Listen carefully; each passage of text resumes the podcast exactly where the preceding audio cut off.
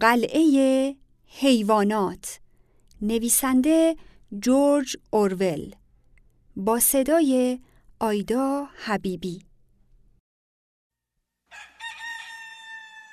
فصل دوم سه شب بعد میجر پیر در آرامش کامل و در عالم خواب مرد و جنازه اش پایین باغ میوه به خاک سپرده شد. این واقعه در اوایل ماه مارس اتفاق افتاد. تا سه ماه فعالیت های پنهانی زیادی در جریان بود. نطق میجر به حیوانات زیرکتر مزرعه دید تازه ای نسبت به زندگی داده بود. آنها نمی‌دانستند انقلابی که میجر پیش بینی کرده بود کی جامعه عمل به خود خواهد پوشید و هیچ دلیلی نداشتند که تصور کنند این انقلاب در خلال زندگی خودشان صورت خواهد گرفت اما کاملا آگاه بودند که موظفند خود را برای آن آماده سازند کار تعلیم و مدیریت به عهده خوکها که هوشیارتر از سایر حیوانات شناخته شده بودند افتاد برجسته و سرآمد آنان دو خوک نر جوان بودند به اسامی اسنوبال و ناپل اون که آقای جونز آن دو را به منظور فروش پرورش داده بود. ناپل اون هیکلی درشت داشت و قیافش تا حدی خشن. در سخنوری دستی نداشت ولی معروف بود که حرفش را به کرسی می نشاند. اسنوبال خوک پرهیجان تری بود بلیغتر و مبتکرتر بود ولی استقامت رأی او را نداشت.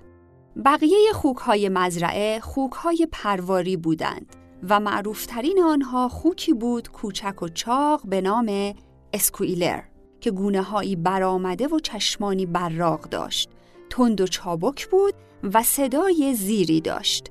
ناطق زبردستی بود و وقتی درباره مسئله مشکلی بحث می کرد طوری از سوی به سوی می جست و دمش را با سرعت تکان می‌داد که طرف را مجاب می کرد.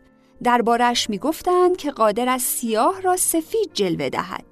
این سه تعلیمات میجر را به صورت یک دستگاه فکری بست داده بودند و بر آن نام حیوانگری گذاشته بودند.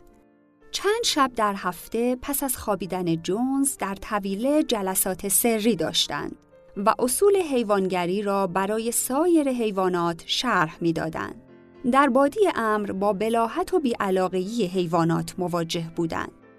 بعضی دم از وظیفه وفاداری به جونز که او را ارباب خطاب می کردند می زدند و یا مطالب پیش پا افتاده ای را عنوان می کردند از قبیل جونز به ما علوفه می دهد و اگر نباشد همه از گرسنگی تلف می شویم و برخی دیگر سوالاتی طرح می کردن از قبیل به ما چه که پس از مرگ ما چه واقع خواهد شد و یا اگر انقلاب به هر حال واقع شدنی است تلاش کردن یا نکردن ما چه تأثیری در نفس امر خواهد داشت؟ و خوکها برای آنکه به آنها بفهمانند این گفته ها مخالف روح حیوانگری است مشکلات فراوانی داشتند. احمقانه ترین سوالات را مالی مادیان سفید طرح می کرد. اولین سوال او از اسنوبال این بود. آیا پس از انقلاب باز قند وجود دارد؟ اسنوبال خیلی محکم گفت نه. در این مزرعه وسیله ساختنش را نداریم. به علاوه حاجتی هم به داشتن آن نیست. جو و یونجه هر قدر بخواهید خواهد بود. مالی پرسید آیا من در بستن ربان به یالم باز مجاز خواهم بود؟ اسنوبال جواب داد رفیق این ربانی که تو تا این پایه به آن علاقمندی نشان بردگی است قبول نداری که ارزش آزادی بیش از ربان است؟ مالی قبول کرد ولی پیدا بود که متقاعد نشده است. وضع خوک ها برای خونسا کردن اثر دروغ های موزیز، زاغ اهلی از این هم مشکل تر بود. موزیز که دست پرورده مخصوص آقای جونز بود، هم جاسوس بود و هم خبرچین. در ضمن حراف زبردستی هم بود. دائیه داشت که از وجود سرزمین عجیبی آگاه است به نام شیر و اصل که همه حیوانات پس از مرگ به آنجا می روند.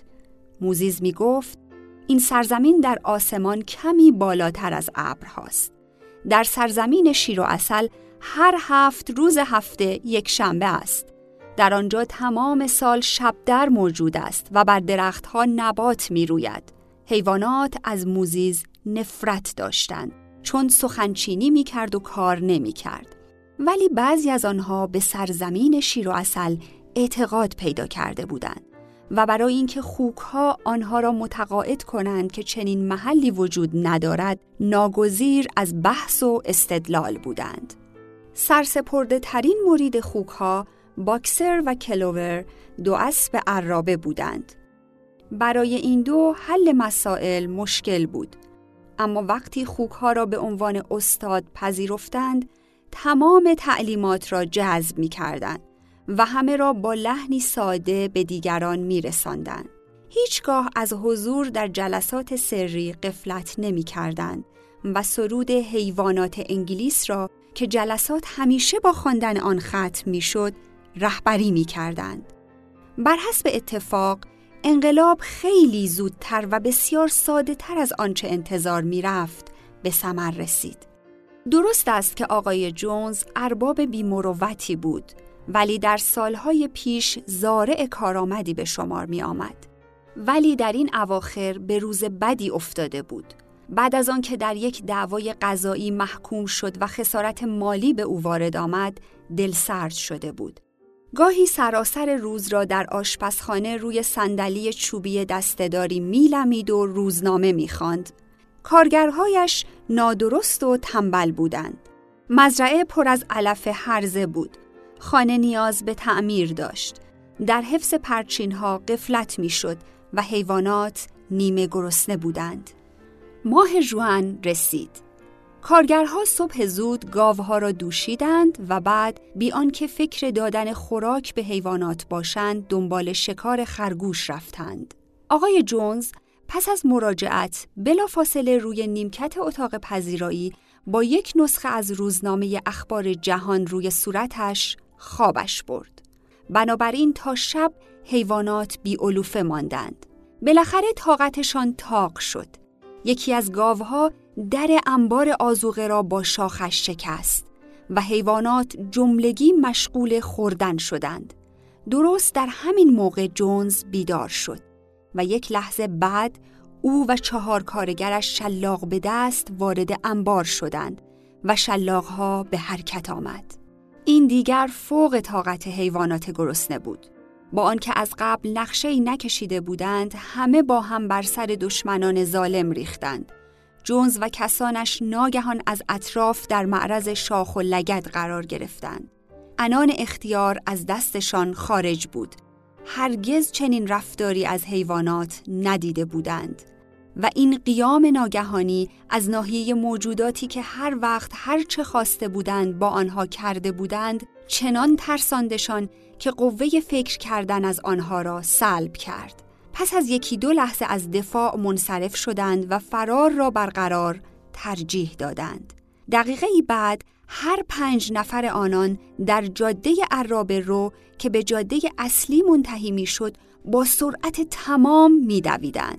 و حیوانات مزفرانه آنها را دنبال می کردند. خانم جونز هم که وقایع را از پنجره اتاق دید با عجله مقداری اساس در چمدان ریخت و دزدکی از راه دیگر خارج شد. موزیز هم از شاخه درختی که بر آن نشسته بود پرید و قارقار کنان و بالزنان به دنبال او رفت. در خلال این احوال حیوانات جونز و همراهانش را به جاده اصلی راندند و دروازه پنج قفلی را با سر و صدا پشت سر آنان قفل کردند. اولین اقدامشان این بود که دست جمعی گویی به منظور تحصیل اطمینان از اینکه بشری در جایی مخفی نیست چهار نل گرداگرد مزرعه تاختند و سپس به ساختمان مزرعه آمدند تا آخرین اثرات سلطه منفور جونز را پاک سازند.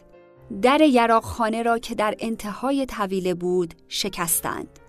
دهنه ها، حلقه های بینی، زنجیرهای سگ و چاقوهای بیمروتی که جونز به وسیله آن خوکها و بره ها را اخته می کرد همه در چاه سرنگون شد.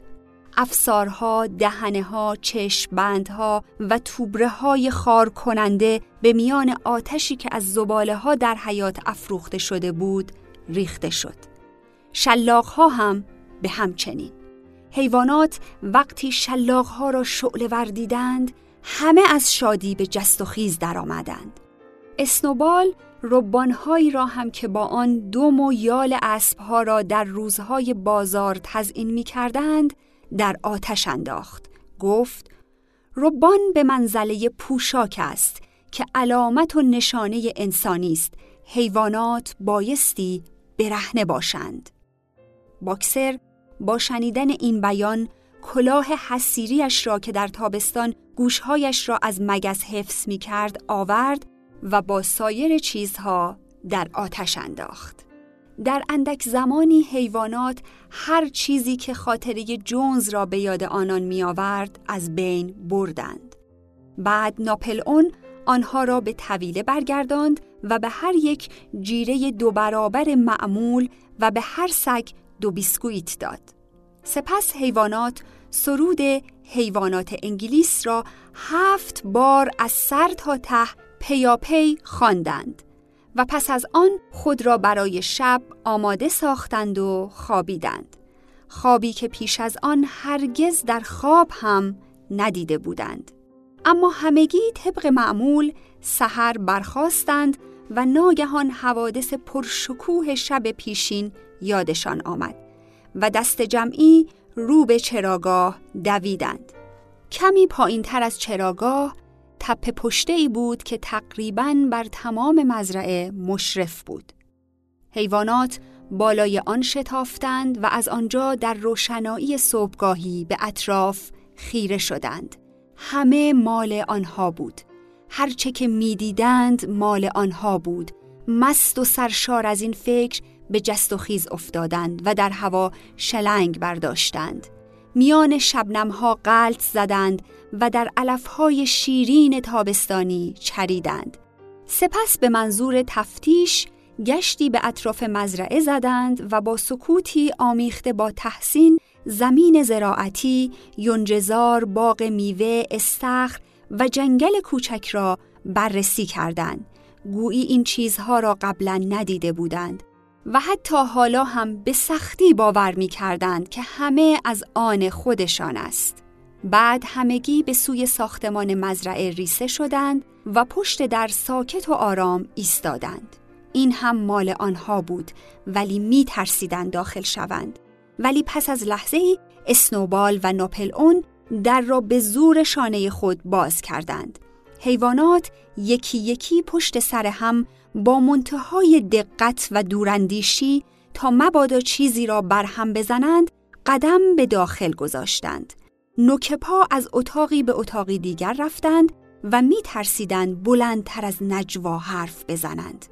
به اشیای لوکس باور نکردنی، به تخت خوابهای با تشک پر، آینه ها، نیمکت ها، قالی های کار بروکسل و عکس باسمعی ملک ویکتوریا که بالای سر بخاری اتاق پذیرایی بود با وحشت خیره شده بودند. تازه به پایین پله برگشته بودند که متوجه غیبت مالی شدند. برگشتند و دیدند که در اتاق خواب است. ربان آبی رنگی از میز توالت خانم جونز برداشته و آن را حمایل شانه ساخته بود و به طرز ابلهانه جلوی آینه خود ستایی می کرد. بقیه او را سخت ملامت کردند و خارج شدند. چند پاچه نمک سوده خوک که در آشپزخانه آویزان بود برای دفن به خارج آورده شد. غیر از این به چیز دیگری دست نزدند. به اتفاق آرا تصمیم بر این گرفته شد که خانه به عنوان موزه محفوظ بماند. همگی توافق کردند که هیچ حیوانی نباید هرگز آنجا سکونت گزیند. حیوانات ناشتاییشان را خوردند و بعد اسنوبال و ناپل اون آنها را مجدد یک جا جمع کردند. اسنوبال گفت رفقا ساعت شش و نیم است و روزی طولانی در پیش داریم. امروز به کار دروی یونجه می پردازیم ولی موضوع دیگری هست که باید در ابتدا ترتیب آن داده شود. خوکها در این موقع فاش ساختند که ظرف سه ماه گذشته از روی کتاب مندرس بچه های جونز که در زبالدانی بوده خواندن و نوشتن آموخته اند. ناپل اون دستور داد قوطی های رنگ سیاه و سفید را بیاورند و حیوانات را به طرف دروازه پنج قفلی که مشرف به جاده اصلی بود برد. اسنوبال چون اسنوبال از همه بهتر می نوشت قلمویی بین دو بند یکی از پاچه هایش گرفت و کلمات مزرعه منر را از بالای قفل پاک کرد و جای آن با رنگ نوشت قلعه حیوانات تا از این تاریخ همیشه اسم محل این باشد. بعد جملگی به ساختمان مزرعه برگشتند و در آنجا اسنوبال و ناپل اون به دنبال نردبانی فرستادند که به دیوار انتهای طویله تکیه داده شد. بعد توضیح دادند که در نتیجه تحصیل سه موفق شده اند که اصول حیوانگری را تحت هفت فرمان خلاصه کنند. این هفت فرمان را بر دیوار خواهند نوشت. قانون بدون تغییری خواهد بود که حیوانات قلعه حیوانات ملزمند از این پس و برای همیشه از آن پیروی کنند. اسنوبال با کمی اشکال چون خوک به آسانی نمی‌تواند تعادل خود را روی نردبان حفظ کند بالا رفت و شروع به کار کرد. در حالی که اسکویلر چند پله پایین تر قوطی رنگ را در دست گرفته بود. فرامین هفتگانه روی دیوار قیرندود با حروف سفید درشت که از فاصله سیمتری خوانده می‌شد نوشته شد. به این ترتیب هفت فرمان فرمان اول هرچه دو پاست دشمن است. فرمان دوم هرچه چهار پاست یا بال دارد دوست است. فرمان سوم هیچ حیوانی لباس نمی پوشد. فرمان چهارم هیچ حیوانی بر تخت نمی خوابد. فرمان پنجم هیچ حیوانی الکل نمی نوشد.